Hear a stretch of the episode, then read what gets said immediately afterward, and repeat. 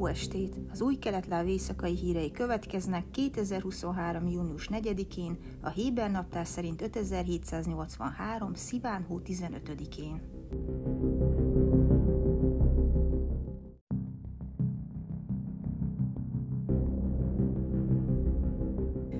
Egy férfi meghalt, egy tinédzser pedig megsebesült Ramle belvárosában szombat este egy lövöldözés következtében, az arab közösségekben dúló erőszakos bűncselekmények újabb eseteként.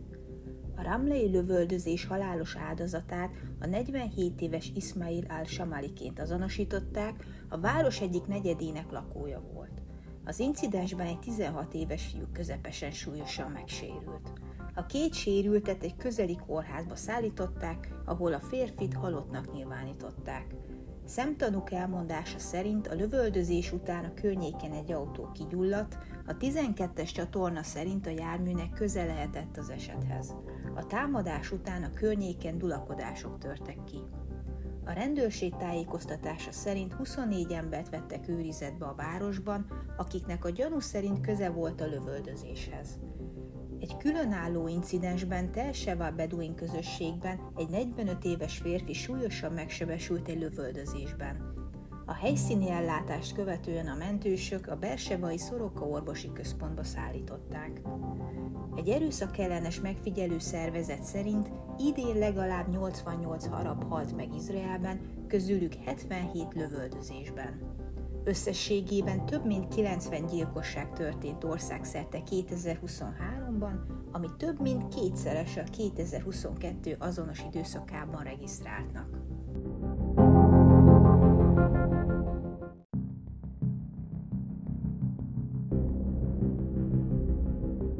A főrabbinátusi választásokat, amelyeket augusztusban kellett volna megtartani, az október 31-i önkormányzati választások utánra halasztották, mondta Michael Malchieli vallásügyi miniszter. Máhieli egy levélben jelentette be a halasztást, amelyet hivatala csütörtökön küldött Karmit Julisnak, a polgári ügyekért felelős főügyész helyettesnek.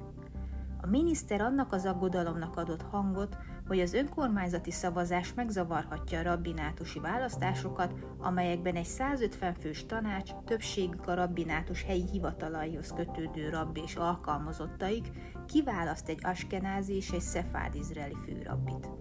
Szintén megválasztásra kerül a főrabbi tanács, amelyet a főrabbik vezetnek.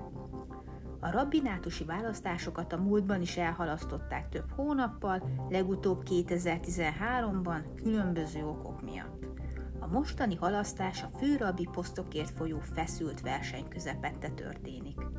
David Yosef rabbi, a hivatalban lévő szefád főrabbi Yitzhak Yosef testvére verseng a pozícióért Jehuda Deri Beer Shevai főrabbival, akinek testvére Aryeh Deri az ultraortodox sasz párt elnöke.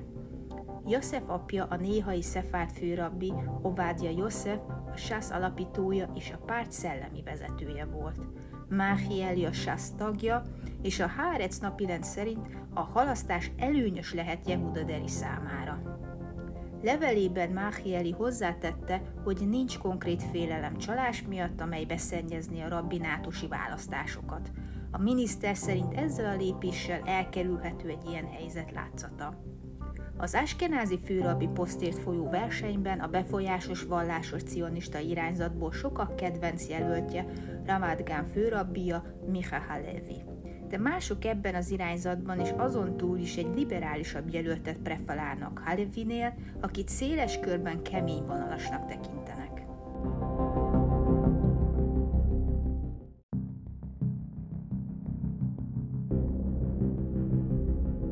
Időjárás.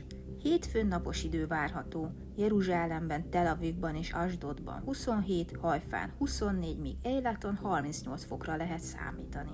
Ezek voltak az Új Kelet Live hírei vasárnap.